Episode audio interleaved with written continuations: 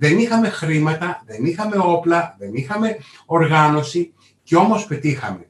Η υπέρβαση λοιπόν που χαρακτηρίζει πολλούς αγωνιστές του 1821 είναι αυτή που πρέπει να χαρακτηρίσει και τον σύγχρονο επιχειρηματία.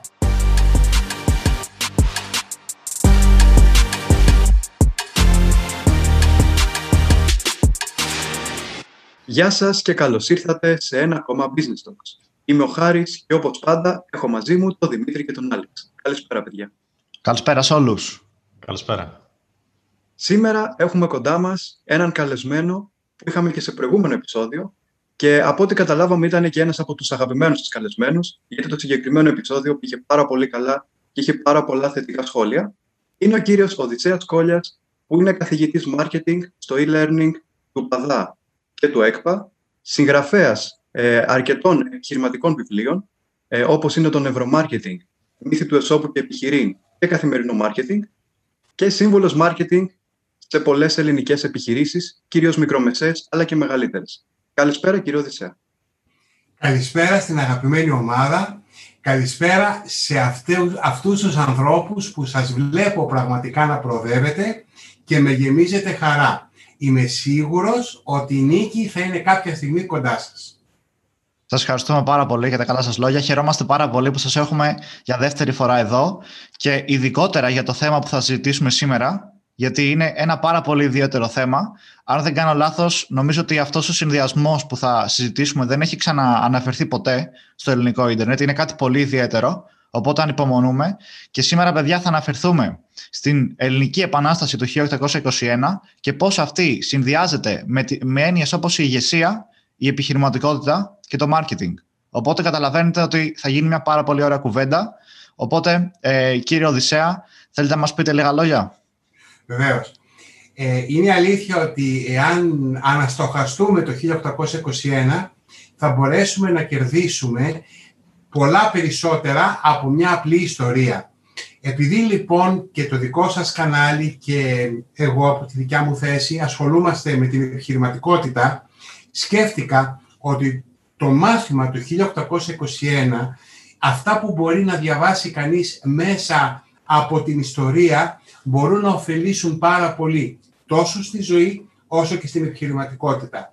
Πράγματι, εάν δεις την ιστορία, τους ήρωες, τους αγωνιστές, όλους, από, τους, από τα πρωτοπαλίκαρα και τους εμπνευστές Επανάστασης μέχρι τους ε, αγωνιστές και τους κλέφτες και τους αρματολούς, θα δεις ότι τους διακατήχαν αξίες, τους διακατήχαν αρχές, οι οποίες σήμερα μπορούν να μας εμπνεύσουν και μπορούν πραγματικά να μας δώσουν κατευθύνσεις στη ζωή μας. Εξάλλου, να πούμε κάτι σημαντικό. Στη σημερινή εποχή ε, υπάρχει συνήθεια να εκδίδονται πολλά βιβλία και καλώς γίνεται με ξένους συνήθως συγγραφείς όσον αφορά την καθοδήγηση και το coaching.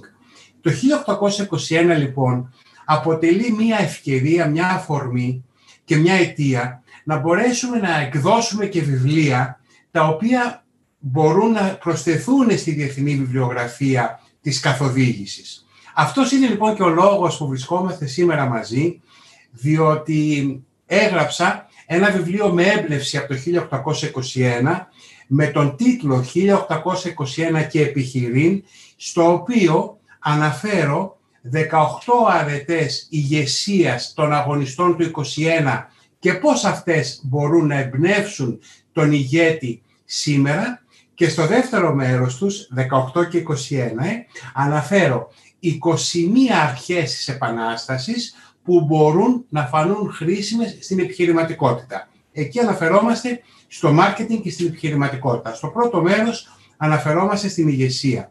Ο σκοπός λοιπόν αυτού του βιβλίου είναι εκτός από τη διαφορετική ανάγνωση της ιστορίας της Επανάστασης, παρένθεση, το διαφορετικό πάντα μας αρέσει, το διαφορετικό προσφέρει στον κόσμο την καινοτομία και τη διάθεση για κάτι νέο, εκτός λοιπόν από την διαφορετική ανάγνωση της ιστορίας, σε αυτό το έργο έχω προσπαθήσει να δώσω ζωντανές αρχές μέσα από εκφράσεις των αγωνιστών, μέσα από στιγμιότυπα των γεγονότων, τα οποία μπορούν πραγματικά αφενός να είναι ένα ευχάριστο ανάγνωσμα, αφετέρου να αφήσουν ένα θετικό αποτύπωμα, γιατί τελικά η Επανάσταση του 1821 για εμάς τους Έλληνες, αλλά και για όλο τον κόσμο, είναι οικουμενικό το θέμα του της Επανάστασης του 21 και διαχρονικό να μπορέσει να αφήσει ένα χρήσιμο αποτύπωμα στην κοινωνία. Τώρα κύριε Κόγια, να σας κάνω μια ερώτηση. Ε, νομίζω ότι κάποιος ο οποίος ακούει αυτό που είπαμε τώρα για πρώτη φορά, ε, σίγουρα θα το έρθουν πολλές απορίες, αλλά για να ξεκινήσουμε νομίζω και από, ίσως από τη μεγαλύτερη, ε, θα σκεφτεί κανείς, μα πώς γίνεται να συνδυάζεται ε, το 1821 και η Επανάσταση με την επιχειρηματικότητα ή με το marketing ή με την ηγεσία; Ας, πιάσουμε, ας τα πιάσουμε ένα-ένα. Ε, 1821 ε, και επιχειρηματικότητα. Πώς συνδυάζεται αυτό; Βεβαίως. Θα επιλέξω μέσα από την ερώτηση του Δημήτρη δύο αρετές που τον επιχειρηματία σήμερα μπορούν να τον εμπνεύσουν. Αρχικά θα μιλήσουμε για την ανθεκτικότητα που είχαν ε, οι αγωνιστές. Αναφέρονται λοιπόν στους ε, βίους τους πραγματικά η ανθεκτικότητα που δείξανε τόσο σε προσωπικό επίπεδο στις ζωές τους, όσο και σε αγωνιστικό επίπεδο. Ο Μακρυγιάννης συγκεκριμένα, έτσι, μεγάλος στρατηγός της Επανάστασης, γεννήθηκε φτωχός, δεν ήταν μορφωμένος και μάλιστα ήταν και ορφανός. Αυτός ο άνθρωπος εξελίχθηκε μέσα από την Επανάσταση και τον αγώνα του, έγινε ένας από τους προτεργάτες, όχι μόνο για τότε, με τα υπομνημονεύματά του εμπνέει ακόμα και σήμερα. Μάλιστα ο Μακρυγιάννης είναι άξιο λόγο να αναφέρουμε ότι τραυματίστηκε τέσσερις φορές στους αγώνες. Κάθε φορά που τραυματιζόταν επανερχόταν και γύριζε πάλι στον αγώνα ακμαίος όπως πριν και συνέχιζε. Βλέπουμε λοιπόν ότι η ανθεκτικότητά του ήταν τέτοια που πραγματικά τον ανέδειξε σαν άνθρωπο. Ο Βαρβάκης επίσης, ο Βαρβάκης στην προσωπική του ζωή είχε χρεοκοπήσει αρκετές φορές και σε πολύ άσχημο επίπεδο. Εν τούτης, ποτέ δεν το βάλε κάτω, αγωνίστηκε να συνέχει από τη χρεοκοπία του και με τα χρήματα βέβαια που απέκτησε βοήθησε τον αγώνα. Επίσης και ο Υψηλάντης, από τους ηγέτες της Επανάστασης. Ο Υψηλάντης όταν ακολούθησε τον αγώνα των Ελλήνων αφορίστηκε αφενός από τον Γρηγόριο τον Πέμπτο τον Πατριάρχη και επίσης διαγράφηκε από τον τζάρο της Ρωσίας γιατί στη Ρωσία έχει πολύ μεγάλη θέση. Εν τούτης ο Υψηλάντης επέμεινε στο να στηρίξει τους Έλληνες γιατί αυτό το θεωρούσε ηθικό χρέος. Η ανθεκτικότητα λοιπόν είναι μία αρετή. Μία άλλη αρετή που μπορεί να εμπνεύσει τον κάθε επιχειρηματία σήμερα είναι η υπέρβαση. Είναι χαρακτηριστικό ότι ο Κολοκοτρώνης έλεγε ότι όταν ξεκινήσαμε τον αγώνα όλοι μας έλεγαν πως ήμασταν τρελοί. Δεν είχαμε χρήματα, δεν είχαμε όπλα, δεν είχαμε οργάνωση και όμως πετύχαμε. Η υπέρβαση λοιπόν που χαρακτηρίζει πολλούς αγωνιστές του 1821 είναι αυτή που πρέπει να χαρακτηρίσει και τον σύγχρονο επιχειρηματία. Διότι αν δεν υπερβείς την καθημερινότητά σου, τους τρόπους που ζεις, δεν θα μπορέσεις να πετύχεις.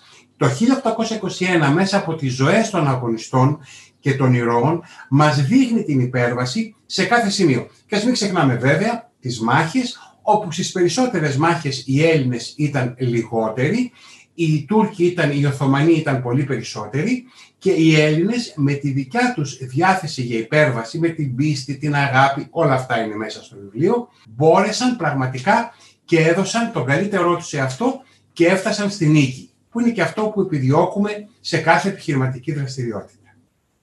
Νομίζω κιόλας ότι ειδικά η συγκεκριμένα αυτή η φράση του ότι νομίζαν όλοι ότι είμαστε τρελοί, ότι μπορεί να ταυτιστεί πάρα πολύ με επιχειρηματικές ιδέες και έχουμε δει και επιχειρηματίες που μπορεί με τις επιχειρήσεις τους να αλλάζουν τον τρόπο και την καθημερινότητά μας, που ακριβώς έτσι ξεκίνησε και εκείνη, με παρόμοιες φράσεις στην καθημερινότητά τους. Οπότε είναι όντως πάρα πολύ σημαντική αυτή η σύνδεση.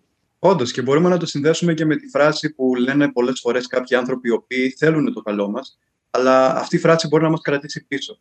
Που είναι το τι πας να κάνεις. Σίγουρα αυτοί οι αγωνιστές του 21 θα είχαν ακούσει αυτό το πράγμα πάρα πολλές φορές. Τι πας να κάνεις. Πας να τα βάλεις με ολόκληρη Οθωμανική Αυτοκρατορία. Ακόμα και στην κατάσταση που ήταν, γιατί όταν έγινε η Επανάσταση δεν ήταν στην καλύτερη κατάσταση, ήταν μια μεγάλη δύναμη. Και λέγανε τι πας να κάνεις, θα τα βάλεις τώρα με τους Οθωμανούς. Παρ' όλα αυτά, εκείνοι οι άνθρωποι είδαν ε, ότι είχαν μια ευκαιρία και δώσανε πραγματικά και την ψυχή τους για να καταφέρουν τελικά όντως να κάνουν το όραμά τους πράξη. Και αυτό μπορούμε να πούμε ότι κάνει και ένας επιχειρηματίας ότι δίνει όλο του, το είναι, όλη του την ενέργεια πάνω σε αυτό το οποίο έχει οραματιστεί και προσπαθεί να το δει να πετυχαίνει. Και φυσικά, όπως είπαμε και πριν, ότι θα υπάρξουν και πολλές φορές που θα αποτύχει σε αυτή του την προσπάθεια. Παρ' όλα αυτά, αν έχει το στοιχείο της ανθεκτικότητας που πολύ σωστά είπαμε, τότε θα μπορέσει να επανέλθει και να το κάνει αυτό πράξη. Ακριβώς. Για την έναρξη της Επανάστασης ήταν πολύ σκεπτικοί οι περισσότεροι. Και ο Παπαφλέσας ε, γράφεται στα βιβλία ότι σχεδόν τους εξαπάτησε λέγοντάς τους ότι εγώ είμαι έτοιμος και ξεκινάω. Και μπράβο του βέβαια που το έκανε, διότι αν περιμέναν όπως έλεγαν οι σοφοί ή οι ερευνητές τότε εποχής και περιμένανε κάποιο καιρό να ξεκινήσει η Επανάσταση, δεν ξέρουμε τι αποτέλεσμα θα είχε. Και αυτό είναι ένα μάθημα πραγματικά, το ότι όταν έχεις μία ιδέα, έχεις πίστη και αγάπη και θες να το υπηρετήσεις, ξεκίνησέ το. Μην φοβάσαι, μην ακούς τις φωνές που σου λένε μην ξεκινήσεις. Είναι ακριβώς αυτό που συζητήσαμε. Είναι σίγουρα χαρακτηριστικά που βοηθάνε όλου του επιχειρηματίες, αλλά και τους ανθρώπους γενικότερα στην καθημερινή μας ζωή. Οπότε είναι πολύ σημαντικό να τα έχουμε. Ε, μπορείτε, αν θέλετε, να μας πείτε και μερικά χαρακτηριστικά που, εκτός από την επιχειρηματικότητα, βοηθάνε και στο marketing πιο συγκεκριμένα. Αρχικά, ας ξεκινήσουμε από τη SWOT ανάλυση. Δυνατά, δύνατα σημεία, ευκαιρίες, απειλές, που σε κάθε επιχειρηματική μελέτη υπάρχει και σε κάθε βιβλίο marketing θα το διαβάζαμε. Οι Έλληνες, λοιπόν, οι Έλληνες όλα τους τα δύνατα σημεία τα έκαναν δυνατά. Να σας πω δύο παραδείγματα και τις απειλές ευκαιρίες. Καταρχήν ο Κολοκοτρώνης, αυτός ο μεγάλος νους, είπε ότι η Επανάσταση θα ξεκινήσει από την Πελοπόννησο. Γιατί το είπε αυτό; Διότι η Πελοπόννησος είχε λίγα στενά για να μπει μέσα ο Οθωμανικός στρατός ήταν παραμελημένη από τους Οθωμανού, δεν είχε πολλούς αξιωματικούς. Συνεπώς συγκέντρωνε όλα τα στοιχεία για να μπορέσουν οι Έλληνες να έχουν το πάνω χέρι. Τα αδύνατα σημεία τους τα κάνανε δυνατά. Δεύτερο, σε πολλές μάχες οι Έλληνες επέλεγαν όχι την άμεση επίθεση γιατί δεν είχαν τον αριθμό των στρατιωτών και τα μέσα για να πολεμήσουν τους μεγάλους και ισχυρούς ε, Οθωμανικούς ή και αργότερα Αιγύπτιους και Οθωμανούς μαζί πολεμούσαν ε, στρατεύματα και τι έκαναν οι Έλληνες, απέκλειαν τα στενά. Στενά στα βερβενάκια, στενά, απέκλειαν τα στενά ή έκαιγαν τις τροφές ώστε τα ζώα να μην βρίσκουν τροφή στο διάβα τους και οι άνθρωποι και πράγματι να είναι εξαντλημένοι και να πολεμήσουν. Τι κάνανε λοιπόν εκεί, την αδυναμία τους την κάναν δύναμη.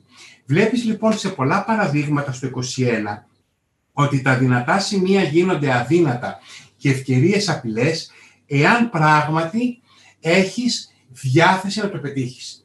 Ένα άλλο πολύ σημαντικό ε, είναι η διάθεση για αλλαγή. Η επανάσταση του 21, έτσι, αυτό που με ρώτησε ο Άλεξ, ήταν μία αλλαγή, μία πρόσκληση για αλλαγή στο λαό της Ελλάδας. Ο λαός είχε μάθει να είναι υπόδουλος.